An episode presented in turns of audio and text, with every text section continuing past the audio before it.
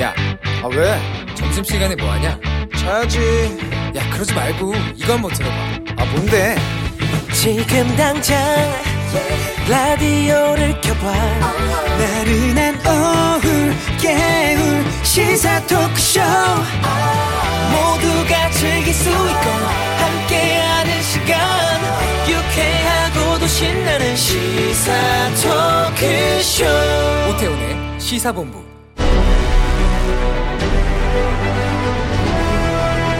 김철민의 본부 뉴스.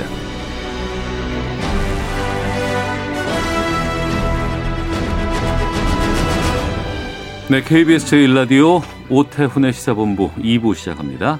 이 시각 중요한 뉴스들 분석해드립니다. 본부 뉴스, 뉴스의 핵심을 짚어주는 분입니다. KBS 보도본부의 아이언민, 김철민 해설위원과 함께합니다. 어서 오십시오. 네, 안녕하세요. 김철민입니다. 네. 천명 계속 넘어요, 지금. 예, 오늘도 1,014명 코로나19 확진자가 나왔습니다. 이틀 연속 지금 1,000명을 넘어선 기록이고요. 네.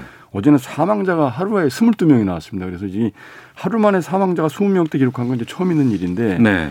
최근에 확진자가 많이 늘면서 특히 이제 요양병원 요양시설 내부에서 이제 집단 감염이 일어나고 있는데 이 요양시설이라는 게 이제 그 지병 있는 고령자들이 많아서 네.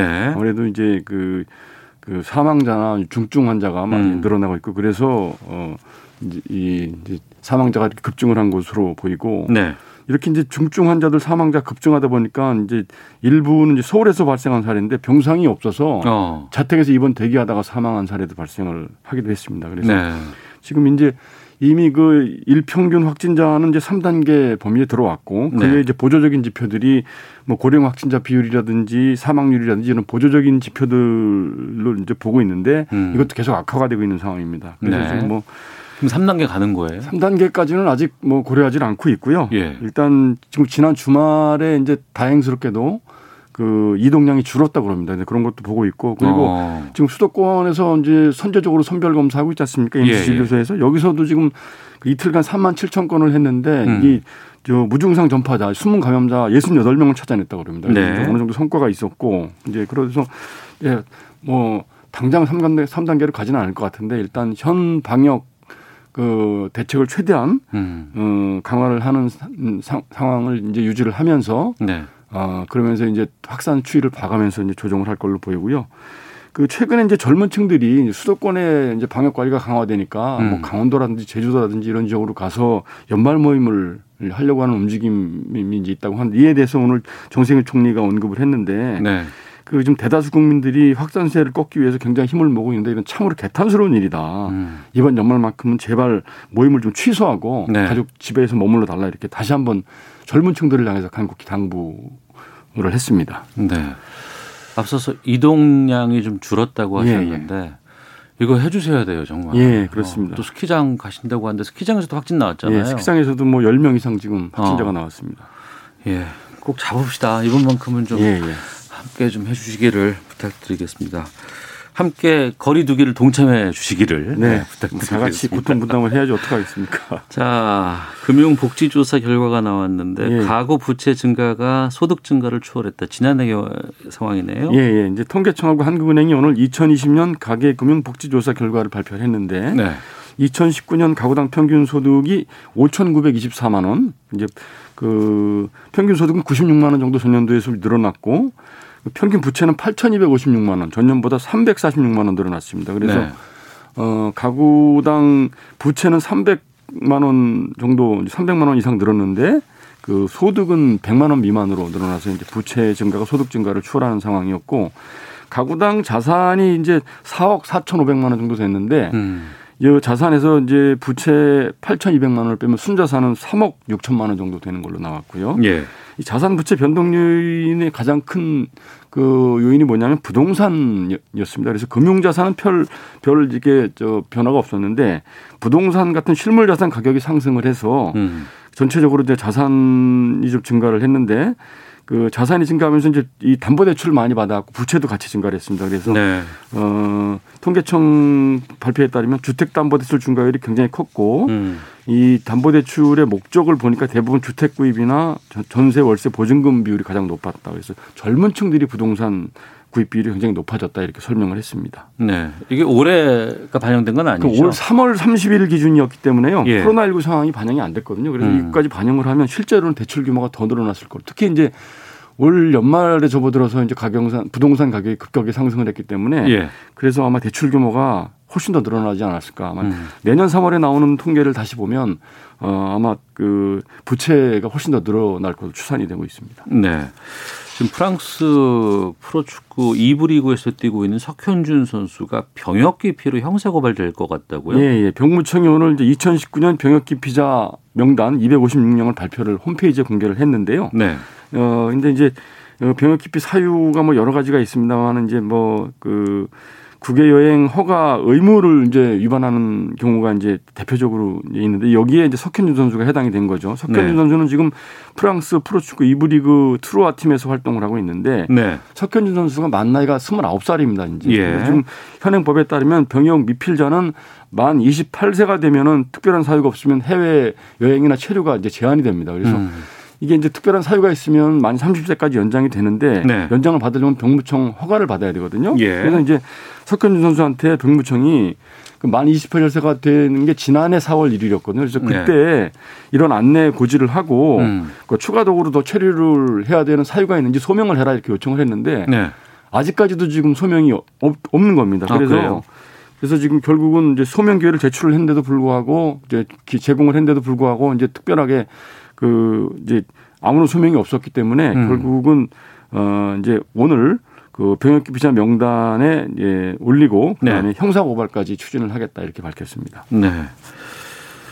어, 술 취해서 벤츠 차량 몰다가 앞차 추돌해서 한 명이 또 사망하는 예. 사고가 있었네요. 이게 연말에 음주운전 집중 단속한다고 여러 차례 예고를 했는데 어젯밤에 또 음주 차량이 이제 사고를 내서 사망 사고까지 일으켰습니다. 이제 어제 네. 인천 중구 수도권 제2외곽 순환 고속도로 북항 터널 안에서 일어난 사고인데 네.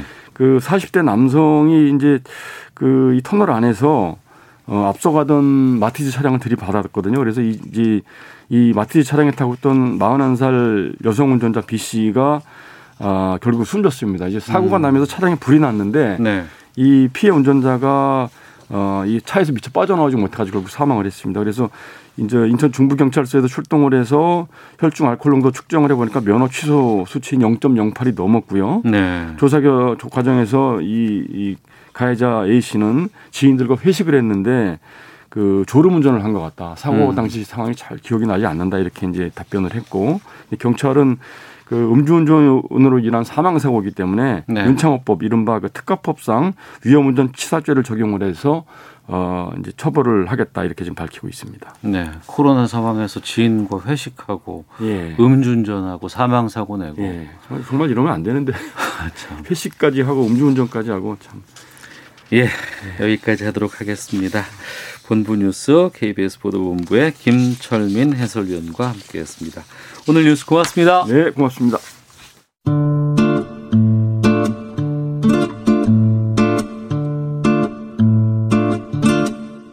오태훈의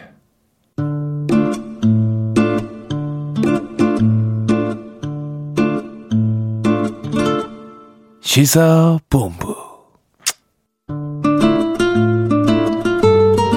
네, 시사본부는 청취자 여러분들의 참여 기다리고 있습니다. 샵 9730으로 의견 보내주시면 되고요. 짧은 문자는 50원, 긴 문자는 100원의 정보 이용료 있습니다. 어플리케이션 콩은 무료로 이용하실 수 있고요. 팟캐스트와 콩 KBS 홈페이지를 통해서 시사본부 다시 들으실 수 있고 유튜브를 통해서 생중계되고 있습니다. 일라디오 시사본부 이렇게 검색해 보시면 영상으로도 만나실 수 있습니다.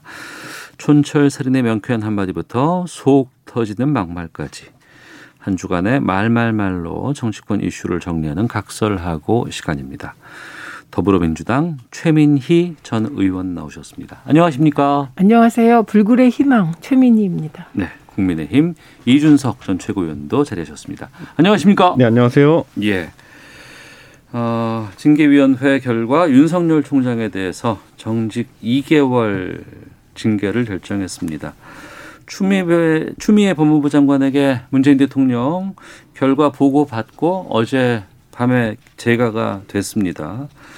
그리고 이 자리에서 추미애 장관 사의를 표명했다는 보도가 나오고 있는데요. 관련된 인서트를 듣고 두 분과 말씀 시작하도록 하겠습니다. 의견이 나눠가지고 상당히 오랫동안 토론하다가 뭐 이제 합의가 어떤 의견이랑 어떤 의견이 정직 뭐 6월부터 4월 뭐 처음에는 해임부터 해가지고 네, 문 대통령은 법무부 장관의 제청 내용 그대로 제가했습니다. 문재인 대통령은 추미애 장관의 추진력과 결단이 아니었다면 어, 공수처와 수사권 개혁을 비롯한 권력기관 개혁은 불가능했을 것이다. 앞으로는 검찰을 위한 검찰이 아니라 국민만을 바라보고 국민이 원하는 정의를 구현하는 국민의 검찰로 나아가게 할 것입니다. 네, 차례로 소개를 해드리면 정한중 징계위원장, 이어서는 정만호 국민소통수석의 음성이었고요. 방금은 법무부 추미애 장관의 목소리였습니다. 윤석열 검찰총장에 대해서 징계위가 정직 2개월 내렸습니다. 2개월 여기에 대해서 참 많은 얘기들이 나오고 있고 분석도 있고 합니다. 최민희 의원님 네. 어떻게 보셨어요? 뭐 분석보다 중요한 건 징계위의 의도, 뜻 이런 거 아니겠습니까? 네. 오늘 징계위에 이 징계를 2개월로 한 이유 음. 예, 그 자료가 나왔고 언론에도 보도됐습니다. 네. 우선 가장 중요한 건 이 정도 사안이면 해임할 사안이다. 음. 그러나 검찰총장이 임기제인 것을 고려해서 그 특수성을 고려했다 이렇게 얘기를 하고 있거든요. 예. 그러니까 검찰총장 임기제를 악용하고 음. 스스로 중립성을 훼손하면서 검찰총장 임기제를 악용하고 있는 그 검, 윤석열 총장에 대하여서도 검찰총장 임기제의 특수성을 인정했다는 점에서 네. 저도 여러 생각을 했습니다. 왜냐하면 음. 검찰총장 임기제는 민주화의 산물이거든요. 네. 근데 지금 작금의 사태는 대한민국이 민주공화국이 아니라 검찰공화국처럼 검사들이 법을 무시하고 마음대로 하고 있습니다. 예를 들면 검사들이 집단 행동하잖아요. 음. 성명 내는 거. 이거 공무원법상 금지되어 있어요. 네. 검찰이 이런 공무원들이 집단 행동하면 그에 대해서 공무원법을 들이대고 구형하고 그랬거든요. 음. 근데 본인들은 해도 된다는 거예요. 네. 그러니까 지금 대한민국 검사들은 인식이 자신들은 공무원이 아니다. 음. 법 위의 검사다. 이런 인식이 아닌가 싶습니다. 그래서 윤석열 총장의 지금까지 행태는 정치적 중립성을 심대하게 위반하고 있다. 네. 그런 중립성을 스스로 훼손한 어, 총장에게까지 임기제의 정신을 적용한 것이 한편으로 보면 굉장히 성숙한 결정 같고 다른 한편으로 보면 매우 아쉽습니다. 음. 이준석 전 최고위원께서는 어떻게 평가하십니까? 저는 뭐 처음 징계 시작할 때부터 무리라는 지적들이 있었는데 네. 결국 이제 사찰이라고 하는 부분을 주장하면서 이 징계위에서 나중에 이제 추가로 이제 이야기한 걸 봐도 이게 윤석열 총장의 문건 작성 지시라든지 정보 수집을 지시한 바도 확인이 못 됐기 때문에 네. 결국엔 설득력이 약하다. 결국에는 그 사건에 대해서는 검찰총장의 포괄적 관리 책임을 물어가지고 음.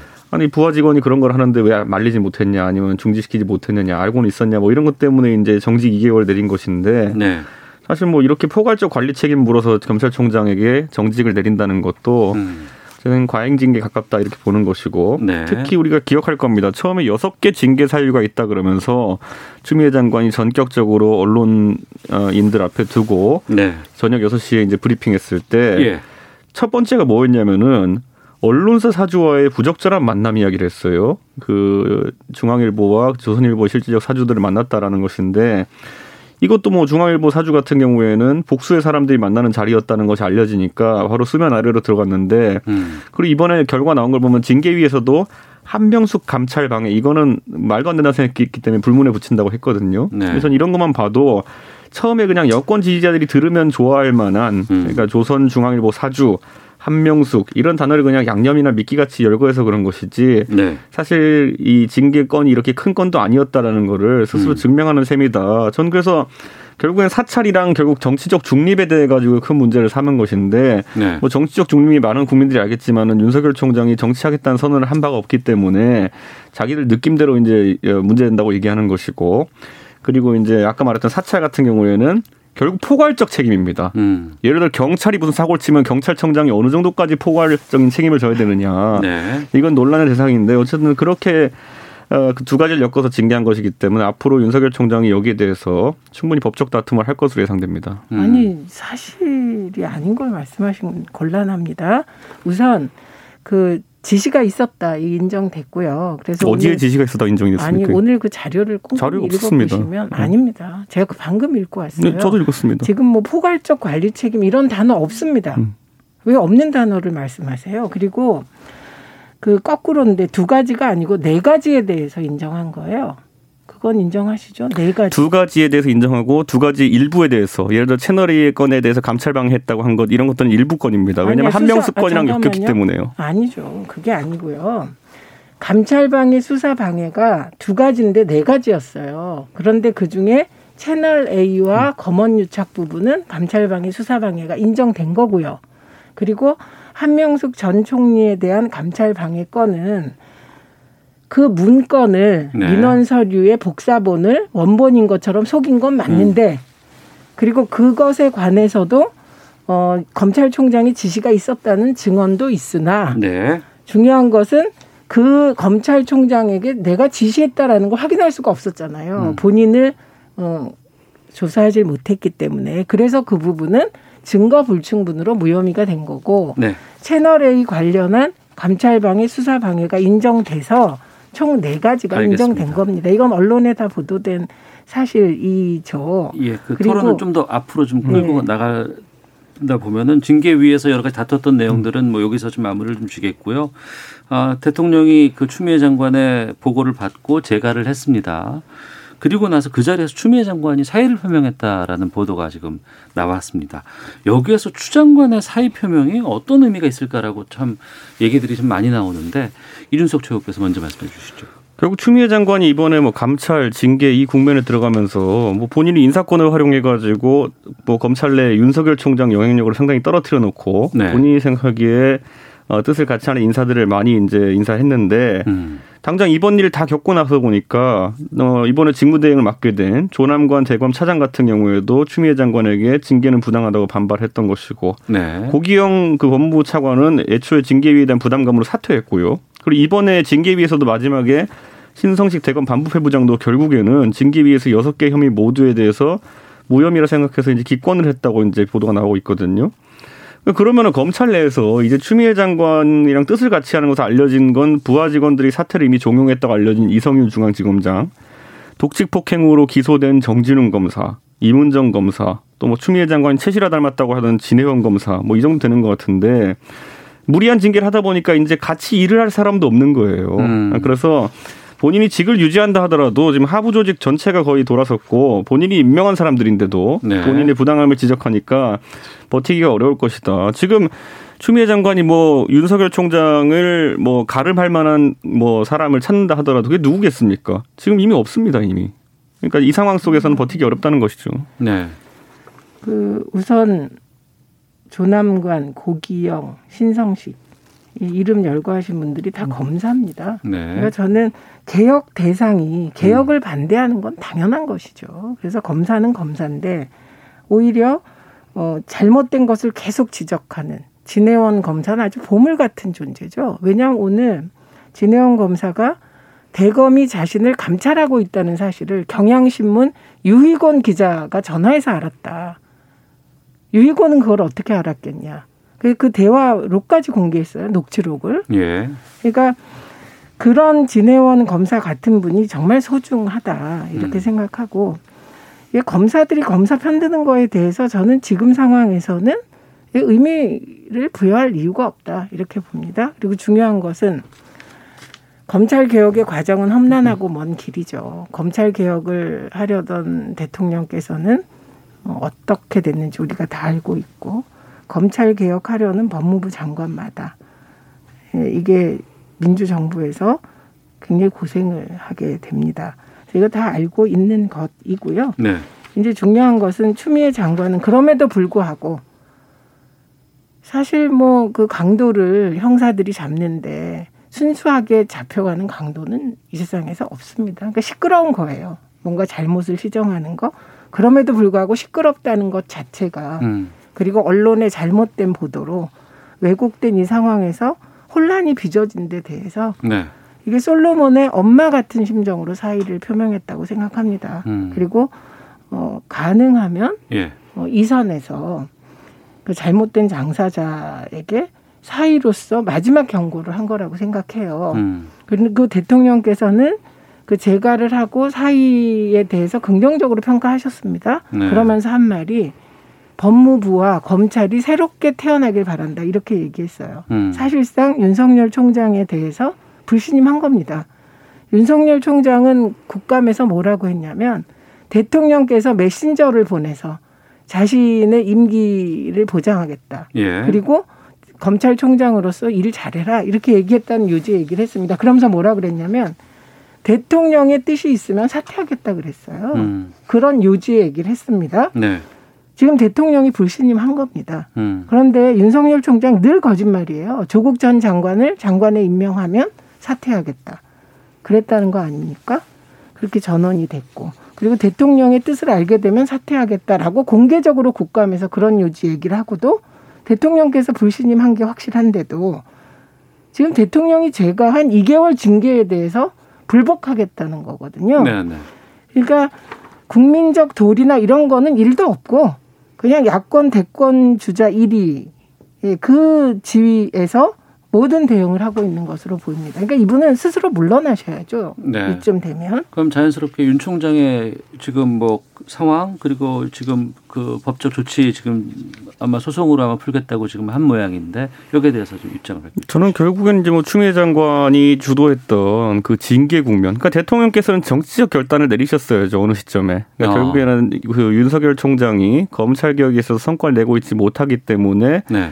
뭐 그 부분에 대해서 난 부족하다 생각한다. 뭐 이런 식의 언급이었다면은 윤석열 총장 같은 경우에도 음. 어 그래 그러면 대통령이나 불신임 했네 물러나야지 이런 생각을 할 수도 있었을 겁니다. 네. 근데 지금은 오만 가지 수단을 동원해가지고 자신의 가족들에 대한 공격을 자행하고 그리고 또 한 가지는 또 뭐냐면은 자신들과 같이 뜻을 같이 하는 검사들에 대해 가지고 계속 이제 뭐뭐 직무 배제라든지 징계 조치 그리고 인사상 불이익을 주는 방식으로 본인의 자존심을 건드린 거죠. 음. 자존심을 건드림과 동시에 명예를 같이 건드렸기 때문에 네. 지금 윤석열 총장이 이렇게 나올 수밖에 없는 것이고 저는 국민 다수는 압니다. 누가 먼저 누굴 건드렸는지. 그렇기 때문에 전 이 국면에서 대통령께서 불신임을 하실 거면은 진짜 아까 말했던 정치적 선언으로 아 윤석열 총장은 검찰 개혁이 있어가지고 내가 기대했던 것만큼의 성과를 내지 못하고 있다.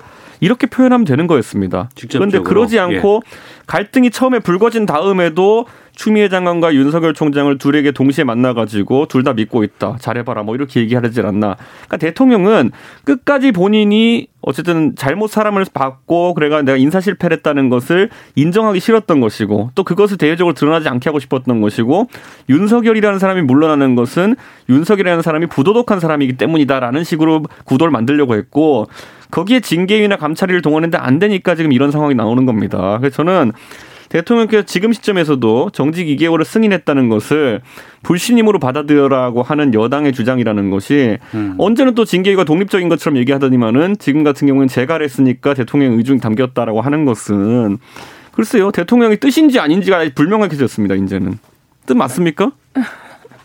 청와대 관계자가 음. 불신임 한 거다 이렇게 얘기했습니다. 그래서 그 자료를 좀 꼼꼼하게 보시면 되겠고 저는 그 열 길 물속은 알아도 한 길 사람 속은 모른다 그런 거라고 생각합니다. 그리고 그것을 인사 실패라고 생각하니까 윤석열이 문제 있다는 걸 인정하시는 것 같, 같습니다. 대통령의 관점에서 그렇다는 거죠. 어, 우선 뭐 대통령을 빙의할 필요는 없으니까요. 제가 지금 누가 먼저 시작했냐? 윤석열 총장이 먼저 시작했죠. 살아있는 권력의 비리를 수사하랬지. 누가 살아있는 권력이라고 없는 거 만들랬습니까? 조국 전 장관 처음에 어떻게 했습니까? 사모펀드, 주가 조작 가족 사기단이라고 시작한 거 아닙니까? 근데 지금 주가 조작 가족 사기단 건은 사라졌어요.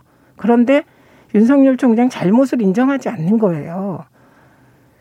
그리고 계속 뒤로 숨는 거예요. 살아있는 권력을 수사했더니 내가 이렇게 됐다. 그거 아니거든요.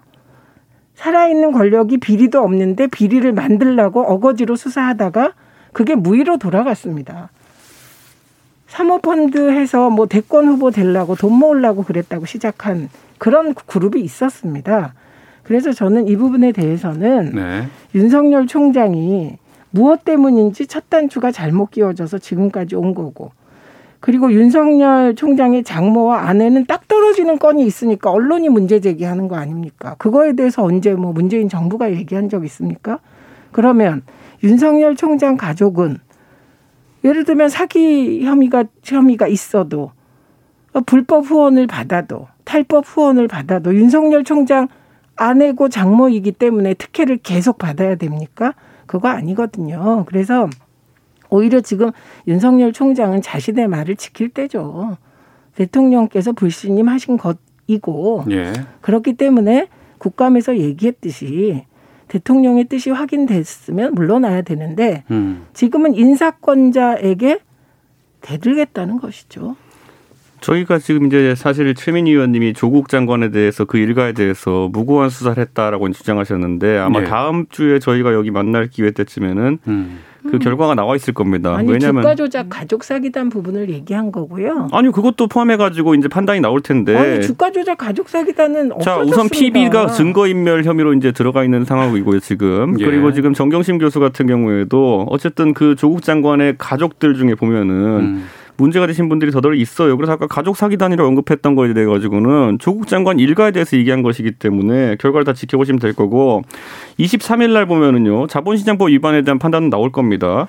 그리고 그 정경심 교수의 어쨌든 표창장 혐의 이런 것에 대해서 판단이 나올 걸로 보이는데 23일 날 그러면은 정경심 교수가 지금 징역 7년이 구형돼 있거든요. 벌금 9억 원에 추징금 1억 6,400이거든요.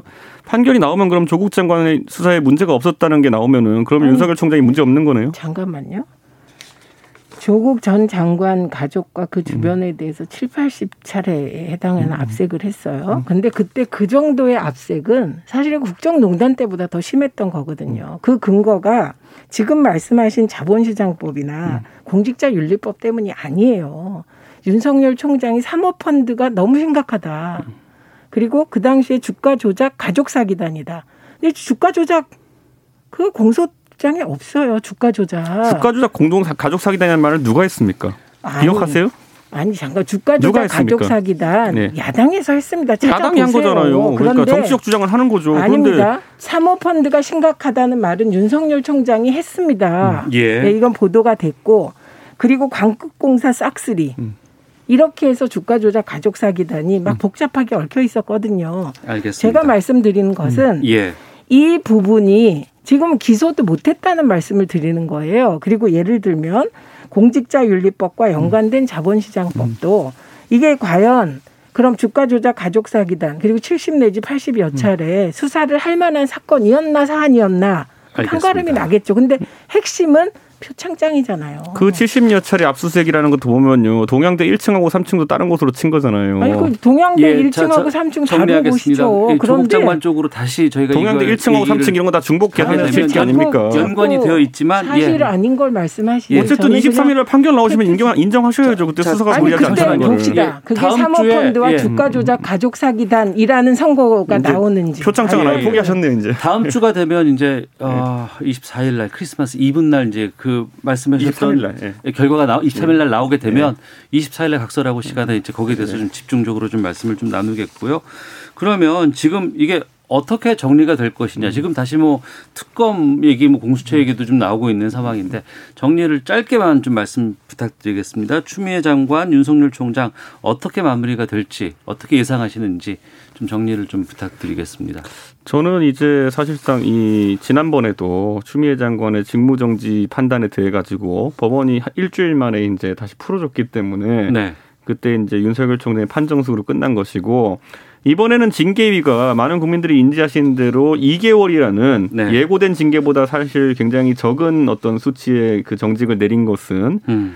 결국 이 부담이라는 거죠. 왜냐하면 뭐 정직 6개월이나 이렇게 내릴 경우에는 실질적으로 그 윤석열 총장의 직을 마치는 것과 비슷한 기간이기 때문에 네. 그렇게 되면은 법원에서 신속하게 움직여가지고 또 다시 가처분 내려버리면은 지난번에 나왔던 것처럼 또 민망한 상황이 발생할 수 있기 때문에 네. 2개월이라는 애매한 수치를 정한 것이 아니냐 이게 음. 뭐 대다수 언론의 지금 예측인데 그렇다 하더라도 윤석열 총장은 다투겠다는 의미고 보통 법률가들이 2, 3주 정도 걸릴 것이라 보고 있습니다. 네. 거기서 만약에 이 징계가 문제 있었다는 취지의 가처분 판단이 나오게 되면은 음. 그때는 뭐 제 생각에는 이번 정권이 책임져야 될 일이 상당히 많을 것이다 이렇게 봅니다. 알겠습니다. 법원의 판단은 뭐 저는 예측하지 않습니다. 다만 추미애 장관은 공수처 어 일단 출범하고 그리고 윤석열 총장 징계가 마무리되면 뭐 애초에 추미애 장관이 그렇게 얘기를 해왔습니다. 검찰 개혁이 일단락 되면 음. 어, 이제 그만두겠다. 그리고 대통령께서도 숙고해서 어, 사표 수리를 결정하겠다가 그럼 마무리해야 될 일이 있습니다. 지금 공수처장 추천위원회에 네. 법무부 장관이 위원이에요. 어, 예, 예. 그거는 맞습니다. 마무리해서 어. 가게 될 것 같고 그럼 되게 뭐 지금 언론은 언론은 여성 장관에 대해서 왜 이렇게 박한지 모르겠어요. 이해하기 힘들어요. 그런데 뭐 당장 그만둘 것처럼 후임을 막 거론하는데 지금 후임을 거론한 상황은 아니다 이렇게 예. 보고 그리고 윤석열 총장은 이제 본인이 음. 이 법원에 법, 법으로 다투겠다 재판으로 다투겠다고 하니까 뭐 다투시면 되고 그리고 그 사이 무슨 일이 있을지는 그건 윤석열 총장이 알겠죠. 윤석열 총장 가족이 알겠죠. 본인이 하는 일은 본인이 가장 잘 알지 않겠습니까? 네. 그리고 어, 공수처가 출범을 하는 게 3월쯤 되지 않겠습니까? 그러면 저는 특검도 고려할 수 있는 사안이고 필요하다고 봅니다. 알겠습니다. 각서라고 말씀 나누고 있는데요. 헤드라인 뉴스 듣고 기상청 교통정보 확인하고 돌아와서 다시 두 분과 말씀 이어가도록 하겠습니다. 코로나19 3차 유행 국면에서 국민의힘 김종인 비상대책위원장은 코로나19 환자 수가 늘어나는데 병상도 의료진도 백신도 부족한 상황이 지속되고 있다며 민생 경제가 매우 심각해져 가는데 정부가 대비책을 준비하고 있는지 매우 의구스럽다고 말했습니다. 민주당이 코로나19 백신 확보가 미흡하다는 야당의 비판에 대해 백신이 유일한 해결책인 것처럼 주장하는 것은 방역과 의료 체계를 흔들 수 있다고 거듭 반박했습니다. 공수처장 후보 추천이 재개를 하루 앞두고 오늘 국민의힘 측 위원인 임정혁 변호사가 사퇴했습니다. 국민의힘 측은 후보 추천위원회 정원 7명이 모두 모이지 않으면 회의가 무효라고 주장했고 반면 민주당 측 추천위원들은 자진 사퇴한 것이기 때문에 위원회 구성에 문제가 되지 않는다는 입장이어서 내일 회의에서 난상 토론이 예상됩니다. 정직 2개월의 징계 처분을 받은 윤석열 검찰총장이 예고한 대로 곧바로 법적 대응에 나섭니다. 윤 총장 측은 오늘 중으로 법원에 행정소송과 집행정지 신청을 내기로 했습니다. 정부가 이르면 오늘 오후 부동산 거래 규제 지역을 추가로 발표할 예정입니다. 지금까지 라디오 정보센터 조진주였습니다. 이어서 기상청의 송소진 씨입니다. 미세먼지와 날씨 정보입니다. 오늘도 공기는 대체로 깨끗하겠습니다. 대기 확산이 원활해서 전국의 미세먼지 농도가 좋음에서 보통 단계를 유지하겠습니다. 기온이 오르면서 추위는 점차 풀려가고 있습니다. 한낮 기온이 서울 영하 1도, 광주 4도, 부산 6도 등으로 어제보다 2도에서 4도 정도 높겠고요. 내일 아침에는 서울 영하 2도, 대구 영하 3도 등을 보이며 오늘 아침보다 2도에서 9도 가량 오를 것으로 예상됩니다. 내일 추위가 잠시 풀리는 대신에 밤사이 중부지방 곳곳에는 눈이 내릴 전망이어서 내일 아침 출근길에 중부지방과 전북 북부, 경북 북부 지역은 눈길과 빙판길을 주의하셔야겠습니다. 현재 서울의 기온은 영하 1.8도입니다. 미세먼지와 날씨 정보였습니다. 이어서 이 시각 교통 상황을 KBS 교통정보센터 김민희 씨가 전해드립니다. 네, 여전히 도로 위로는 돌발 구간이 많습니다. 중앙고속도로 부산 쪽으로 칠곡 부근 1차로에서는 사고가 났기 때문에 주의해서 지나셔야겠고요. 이후로 대동요금소 일대로는 작업 여파받아 대간분기점부터 속도 많이 떨어져 있습니다. 중부 내륙고속도로 창원 쪽으로 상주 부근 정체는 고장난 차 처리 작업 여파고요. 이후 남지 부근에서는 작업을 하고 있어서 부근으로 차량들 더디게 지납니다. 반대 양평 쪽으로 영산 부근과 문경세제 터널 일대, 이후 충주분기점 부근에서는 각각 작업 여파받아 정체입니다. 수도권 제일순환고속도로 일산에서 판교 쪽으로는 중동에서 송내 사이로 여전히 지나는 차량들이 많고요. 더 가서 청계요금소 일대로는 작업 여파받아 차량들 더디게 지납니다. 반대 판교에서 일산 쪽으로도 장수에서 송내 사이로 교통량이 많고요. 김포요금소 부근 4차로에서는 고장난 화물차를 처리하고 있습니다. KBS 교통정보센터였습니다.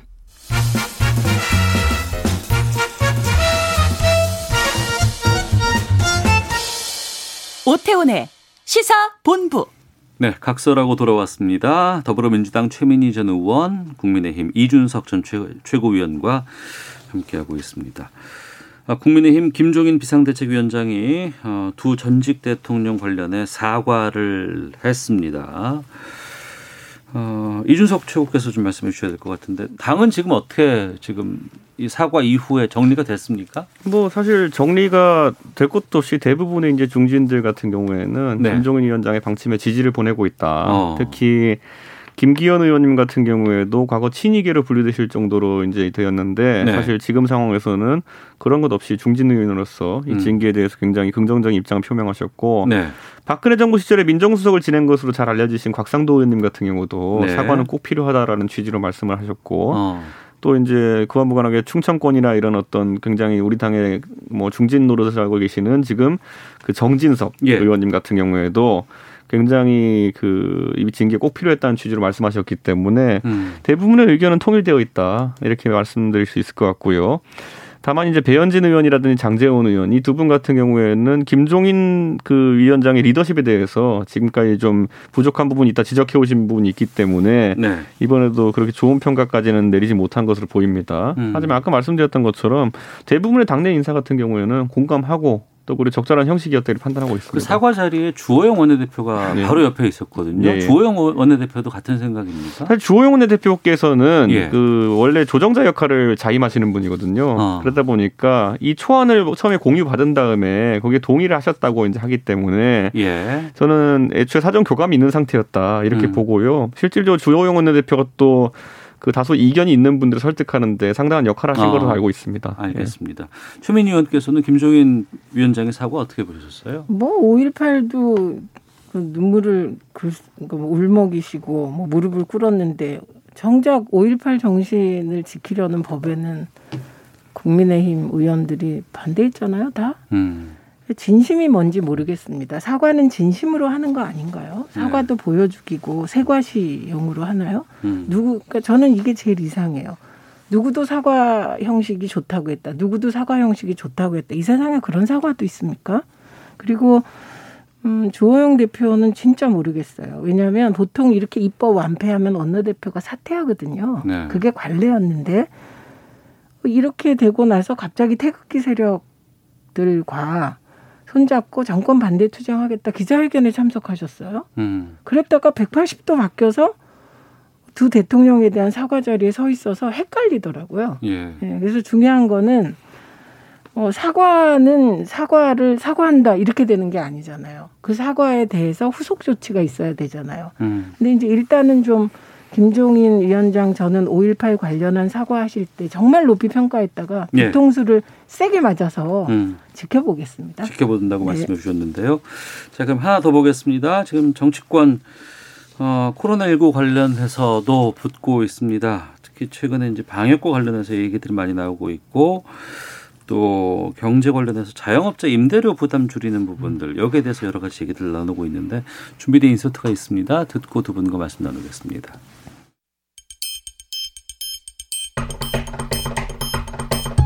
이미 체액 공제를 50% 하고 있습니다. 내년 6월까지 아마 연장을 하고 있는 걸로 알고 있는데요. 뭐 여러 가지 어, 방법들을 효과적인 방법들을 총동원해서 재정이 어떻게 뒷받침해 줄 거다 하는 그런 측면에서 노력을 해야지 민간 기업의 가액 결정에 대해서 정부가 이래라 저래라 하는 것은 제가 보기에는 옳지 않다고 생각합니다. 네, 민주당의 허영 의원 또 국민의힘 김종인 비대위원장의 음성이었습니다. 코로나19 상황이 1차, 2차, 3차 재확산으로까지 이어지고 있고 1000명대가 지금 확진자 나오고 있습니다.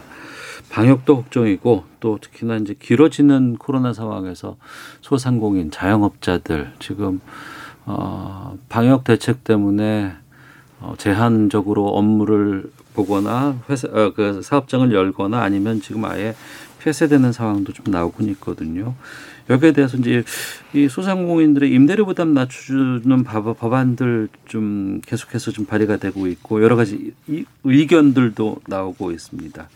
두 분께서는 어떻게 생각하시는지 말씀 듣고 마쳐야 될 것 같은데 최민희 의원께서 먼저 좀 말씀해 주시죠. 이거는 김종인 위원장도 말씀이 예. 재정 지원 등등은 뭐 그런 쪽으로 생각하는 게 맞지 않냐 이런 취지지 반대하시는 건 아니죠. 네. 이게 조물주 위에 건물주 그리고 음. 실제 건물주 중에 임- 임대료를 아주 많이 받는 분들이 현대판 지주다 뭐 이런 얘기까지 나올 정도로 이 임대료 문제는 자영업자들에게는 굉장히 큰 부담이죠. 네. 그런데 민주당도 어, 임대료를 자발적으로 깎아주는 착한 임대인에 대해서 지원하겠다는 방향이니 음. 이게 김종인 위원장과 다른 것 같지 않은데요. 아, 그래요? 네, 그래서 어쨌든 이건 여야가 빨리 합의해서 음. 의논해서 빨리 시행하는 게 중요하지 않겠습니까? 네. 이준석 최고께서는 저는 이제 약자와 강자를 가르는 방법에 여러 가지가 있겠지만은 네. 지금 시점에서 그러면 임차인은 무조건 이제 약자고 임대인은 무조건 강자라는 구도도 음. 사실 아주 정확하진 않습니다. 왜냐하면 뭐 잘 아시겠지만은 은퇴 이후의 생활에 대비해 가지고 대충 왕창 껴가지고 진짜 예를 들어 상점 하나 작은 거 보유하고 있는 분들이 네. 그런 분들이 지금 강자라고 할 수 있겠느냐? 물론 음. 아닌 분들도 있겠죠. 진짜 건물 여러 채 가지고 떵떵거리며 사시는 분들도 있겠죠. 네. 그렇기 때문에 이렇게 획일 획일적으로 나눌 상황은 아니다 이렇게 보는 것이고 오히려 국민들의 어쨌든 그런 생활 수준을 측정하는 더 나은 지표들이 있다. 네. 예를 들어 소득세라든지 제가 이 이야기를 하는 게 뭐냐면요. 애초에 저희가 재난지원금 처음에 논쟁이 벌어졌을 때 보편 지급을 하자는 주장을 하는 분들은 다른 지표가 없으니까 그렇게 해야지만이 불만이 없다라는 거였거든요. 음, 예, 예. 근데 또 2차 때는 또 이제 선별 지급을 했어요. 음. 또 자영업자들에 대해서. 근데 이게 지표들이 있습니다. 저희가 예를 들어 홍수가 나면 홍수 난 집에 지원해야지 전 국민에게 지원하는 거 아니거든요. 네. 그러니까 지금 상황에서도 그런 방법들을 찾아야 되는 것인데 음. 또다시 그냥 가르기 편한 그런 어떤 임대인과 임차인 구도로 이렇게 간다고 하는 것은 네. 저는 이거는 또 다른 문제를 낳을 수 있는 것이고 어. 여, 저기서 이제 이 국민들이 1년쯤 지나니까 이런 생각을 할 겁니다. 그 재난지원금도 좋고 예. 무슨 뭐 자영업자 지원도 좋고 임대료 인하도 다 좋고 한데 이것들은 해열제입니다. 어. 그러니까 환자가 열이 있을 때 해열제를 놓고 이런 진정제 역할을 하는 것이고 예. 결국엔 예산의 우선 투입의 선순위를 놓고 보자면요. 결국에는 이 코로나 국면을 빨리 종식시키는 것이 사업하는 분들한테 좋은 거거든요. 음. 그렇다면 다시 반문할 수밖에 없는 게 지난 예산 국회에서도 저희 당 강기윤 의원님이 강하게 지적했지만은 백신 구매 예산이라든지 이런 것에 대해 가지고 전격적으로 증액을 하자 이런 것들은 상당히 여야가 더 빨리 공감할 수 있는 부분이거든요. 음. 저는 그런 부분이 미진했던 것에 대해 가지고 국회가 네. 좀 고민했으면 좋겠는 게 캐나다가 인구 대비로 지금 518% 정도의 백신을 확보했다고 합니다. 네. 근데 우리 같은 경우에는 지금 확약된 백신 같은 경우에는 천만 명, 이천만 명 분 정도밖에 없다라고 음. 이제 얘기를 하고 그 보급 시기도 어, 좀 늦고 그리고 구매하기로 한 백신도 아직까지 임상적으로 확인되지 않은 백신이고 예. 이렇기 때문에 저는 이 부분에 좀 더 주안점을 둬가지고 예산 투입하는 것이 어, 옳다 이렇게 잠깐만요. 봅니다. 음. 그 백신에 대해서 이제 4,400만 명분 지금 확보하고 있고요. 그다음에 중요한 거는 이게 우리나라 국민 의식입니다. 어, 한 여론조사에 따르면 즉시 맞겠다가 굉장히 낮고 예. 이게 좀 효과가 확실히 음. 검증돼서 맞겠다가 다 대다수예요. 왜 그러냐면 독감 백신 관련해서 난리가 나지 않았습니까? 예. 독감 백신 후유증으로 사람이 사망했다. 음. 근데 나중에 조사를 제대로 해보니까 연관성이 하나도 없었는데 이게 언론이 하도 독감 백신 때문에 사람 죽었다는 식으로 보도하니 네. 국민들이 백신에 대한 태도가 되게 보수적이다. 음.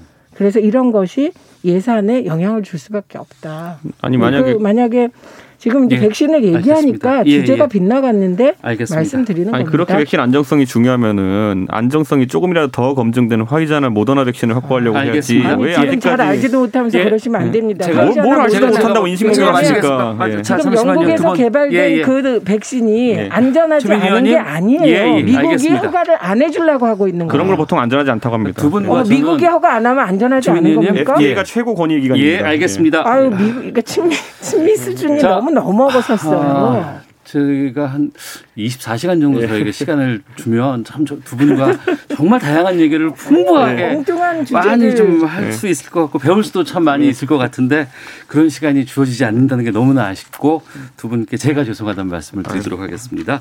각설하고 마치겠습니다. 두 분 고맙습니다. 네, 감사합니다. 고맙습니다. 오태훈의 시사본부는 여러분의 소중한 의견을 기다립니다. 짧은 문자 50원, 긴 문자 100원의 정보 이용료가 되는 샵 9730, 우물정 9730번으로 문자 보내주십시오. KBS 라디오 앱 콩은 무료입니다. KBS 라디오 오태훈의 시사본부. 지금 여러분은 대한민국 라디오 유일의 점심 시사 프로그램을 듣고 계십니다. 네, 1시 45분 지나고 있습니다. 사회에 존재하는 다양한 이슈에 대해서 가감 없이 우리의 생각을 표현하는 시간입니다. 세상의 모든 리뷰. 김선영 문화평론가와 함께합니다. 어서 오세요. 안녕하세요. 예. 아, 코로나19로 인한 비대면 일상 속에서 많은 분들이 이제 영상에 대해서 친근하게 되고 네. 영상을 이용하고 영상 플랫폼을 활용하면서 우리가 살고 있습니다. 맞습니다. 그러다 보니까 유튜브가 상당히 좀 관심이 높아지고 있고 영향력이 네, 세지고 있고 그렇죠. 유튜브 어떤 채널 등을 통해서 어, 비대면 활동들도 이제 영위하는 경우가 그렇죠. 많이 있고요. 최근에는 이게 좀 유튜브에 관심 끌기 무차별 방송들도 또 너무나 많이 등장을 해서 네. 세상의 모든 리뷰 시간에 좀 다뤄보려고 좀 했습니다. 네. 아, 먼저 그 조두순 출소 관련돼서 유튜브가 지금 되게 논란이에요. 그렇죠. 상당히. 예. 네, 지금 안산시라는 거주지가 밝혀지면서 그쪽으로 출소 당일에 이제 방송을 찍기 위해서 몰려간 음. 뭐 취재진뿐만 아니라 어, 1인 방송을 진행하고 있는 그 유튜버들이 그 앞에서 진을 치고 있어가지고 음. 어, 사실은 안산시 주민들도 굉장한 피해를 호소하는 상황이고 심지어 안산시에서는 유튜브 쪽에 직접 그 뭐 개인의 어떤 정보가 이렇게 유출될 수 있는 이런 영상들이 무차별적으로 유포가 되고 있기 때문에 네. 그런 영상들을 좀 삭제 조치를 해달라 음. 뭐 이런 식으로 공문을 보낼 정도로 지금 피해가 굉장히 심각한 상황이에요. 예. 그러니까 이게 사실은 그날 방송을 하면서 실제적으로 조회수 같은 것들이 엄청나게 좀 자극적인 헤드라인을 내세우면서 엄청나게 뭐 높아졌기 때문에 말 그대로 그런 조회수와 관심 끌기 용으로 만들어낸 컨텐츠들을 이런 유튜버들이 양산을 하고 있고 음. 정작 우리가 이런 조두순 사건에 대해서 우리가 왜 분노를 하고 있는지 네. 이후에 어떤 대책을 마련해야 되는지 이런 본질들은 지금 잊혀지고 있는 상황인 거죠. 음. 게다가 네. 이런 뭐 유튜버들의 과열된 중계 이런 걸 네. 비판한다면서 언론들이 지금 이걸 또 경쟁적으로 보도를 하고 있다는 건 어떻게 봐야 됩니까? 그러니까 사실은 유튜브들의 이런 과열된 중계가 예. 기존의 기성 언론의 태도를 그대로 복사했다라는 음. 그런 비판도 많죠. 왜냐하면 이제 조두순이 출소하기 몇 달 전부터 언론에서 지속적으로 뭐 조두순 포비아라고 할 정도로 음. 불안감을 조성하는 기사들을 계속해서 쏟아냈잖아요. 네.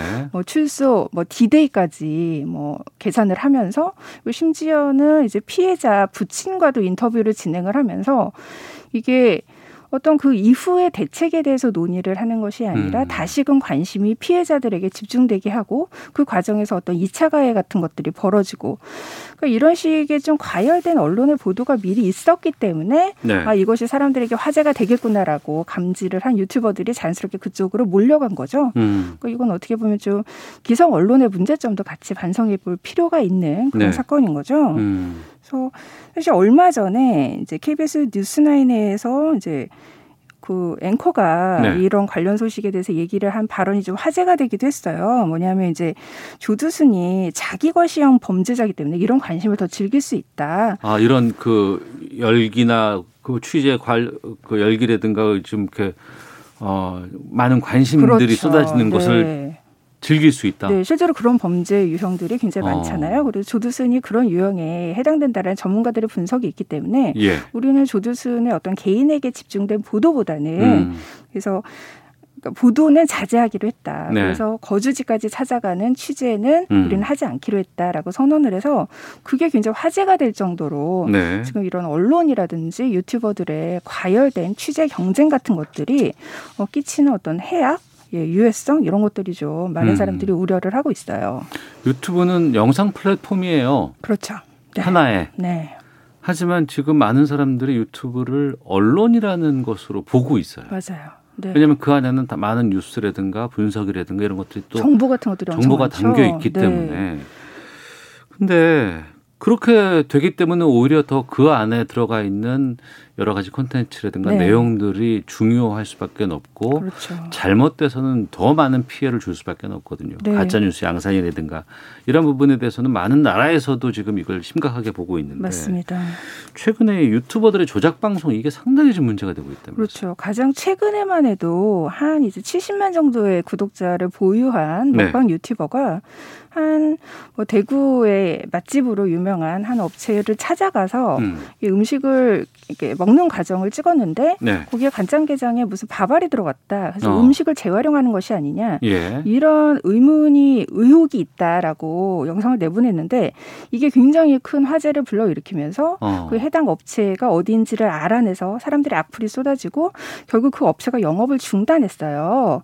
그래서 그 피해에 대해서 이제 국민청원에까지 올렸는데 문제는 이 영상이 조작이 된 거라는 거를 업체는 문을 닫았는데 그것 그렇죠. 때문에 영업 중단이 이미 됐는데 예. 이게 조작 영상이라는 게 밝혀져서 어. 이 유튜버가 이제 인정을 하고 예. 사과까지 했는데 예. 문제는 이 업체는 이미 어마무시한 피해를 본 거죠. 어. 그래서 좀 이런 유튜버들의 조작 방송 때문에 피해를 입은 업자들을 좀 음. 보호해달라. 네. 또 규제해달라 이런 해당 업체의 피해자가 이제 국민 청원까지 올린 상황이에요. 어. 그래서 이런 식으로 좀 유튜버들이 관심을 끌기 위해서 영상을 조작하는 사례가 올해 네. 들어서 굉장히 좀 큰 논란으로 터져나오고 있거든요. 그 전에도 그런 좀 비슷한 류가 또 있었죠. 네, 좀 굉장히 유명한 이 사람은 또 다른 유튜버는 아예 100만이 넘는 구독자를 가지고 있어서 더 좀 파워가 센 영향력이 있는 유튜버였는데 네.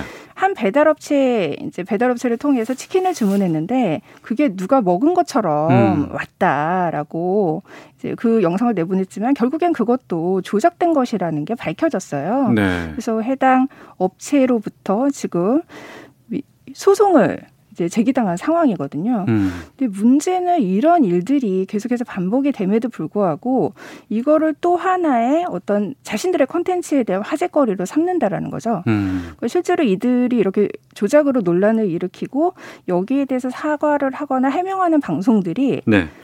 수십 배의 조회수로 오히려 돌아오는 사례가 심심치 않아요. 그러니까 어, 나 잘못된 정보를 보도한다거나 네. 말초적인 것들 막 이렇게 하는 것이 나, 나중에 나에게 손해가 될 것이다라고 생각을 안 하게 돼버리는 거 아니겠어요? 그러니까 아예 이- 이제는 어. 그 해명 영상까지 또 하나의 컨텐츠가 자극적인 컨텐츠가 되니까 의도적으로 이런 논란을 일으키고 조작을 하고 이런 아. 또다시 해명 영상으로 조회수를 이제 낚는 그런 식의 패턴이 유튜버들에게 자리 잡은 것이 아니냐 이런 논란들이 지금 나오고. 조작까지도 조작을 해요. 그렇죠. 의도적으로. 의도적으로. 그러니까 물론 그것을 우리가 어떻게 증명은 할 수 없지만 네. 실제적으로 지금 유튜버들에게 보이는 어떤 패턴이라는 게 음. 이런 조작 방송을 내보내고 사과를 하고 그 영상들이 다시 또 이제 화제를 얻고 이런 패턴을 보이고 있기 때문에 네. 이것은 좀 하나의 또 다른 수익 창출 도구로 보는 것이 아니냐 음. 이런 비판들이 나오고 있는 거죠. 네. 기존의 언론과는 다르다. 네. 유튜브에는 다양한 내가 원하는 정보들이 많이 있다. 그래서 네, 신선하고 있었죠. 상당히 좀 긍정적인 측면들이 있었거든요. 맞습니다. 네. 그리고 굉장히 빠르게 성장을 한 데에는 음. 오히려 기존의 TV 방송보다 더 큰 영향력을 행사한 데에는 네. 이용자들이 쉽게 자신이 하고 싶은 이야기를 자유롭게 올릴 수 있고 그렇죠. 이런- 피드백도 바로 받을 수 있고. 그렇죠. 이런 어. 장점들이 있었죠. 소통에 훨씬 더 예. 이제 열려 있고 어. 그러니까 이런 장점들이 있는 반면에 네. 너무나 빠르게 성장하는 뒤편으로는 그 뒤에 굉장히 유해한 컨텐츠들이 음. 자정 기능 없이 무차별로 확산이 되는 그런 문제점들이 너무나 크게 불거지고 있고 네. 문제는 너무나 급속도로 성장을 했기 때문에 이 성장의 속도를 어떤 정책적인 뭐 가이드라인을 내세운다든지 음. 이런 속도가 따라잡지 못하고 있, 있다라는 거죠. 네. 그래서 그 공백 동안에 이제 계속해서 이런 업체처럼 음. 피해를 받는 사람들이 생기고 예. 이런 것들이 지금 문제가 되고 있습니다. 그 영향력은 큰데 가이드라인은 없단 말이에요. 그렇죠. 네. 어떻게 해야 될까요? 그 유튜브 같은 경우 뭐 자체 커뮤니티 가이드라인이 있기는 하지만 네. 이런 조작들을 본인들이 직접 이게 실제로 조작인지 아닌지 다 일일이 검증을 해서 음. 처벌을 하기가 굉장히 어려운 상황이기 때문에 네. 지금처럼 피해를 입은 업체가 직접 소송을 하거나 이럴 음. 수밖에 없는 상황이에요. 예. 그렇기 때문에 지금 정부에서라도 이런 피해 상황들을 좀 조사를 하고 분석을 해서 음. 좀더 촘촘한 가이드라인을 내놔야 된다. 음. 이런 얘기들이 지금 꾸준히 나오고는 있고요. 예. 이제는 좀 시급한 때라고 생각을 하고 있습니다. 너무 커졌어요. 네. 영향력도 커졌고 맞습니다. 머무르는 시간도 너무 많고 네. 근데 거기에 대해서 유튜브 자체에 대한 어떤 책임성 이건 너무 좀 소홀한 게 아닌가 싶은 생각이 좀 들었습니다. 네. 세상의 모든 리뷰 김선영 문화평론가와 함께했습니다. 오늘 소식 고맙습니다. 감사합니다. 예, 시사본부 마치겠습니다. 내일 금요일에 뵙겠습니다. 안녕히 계십시오.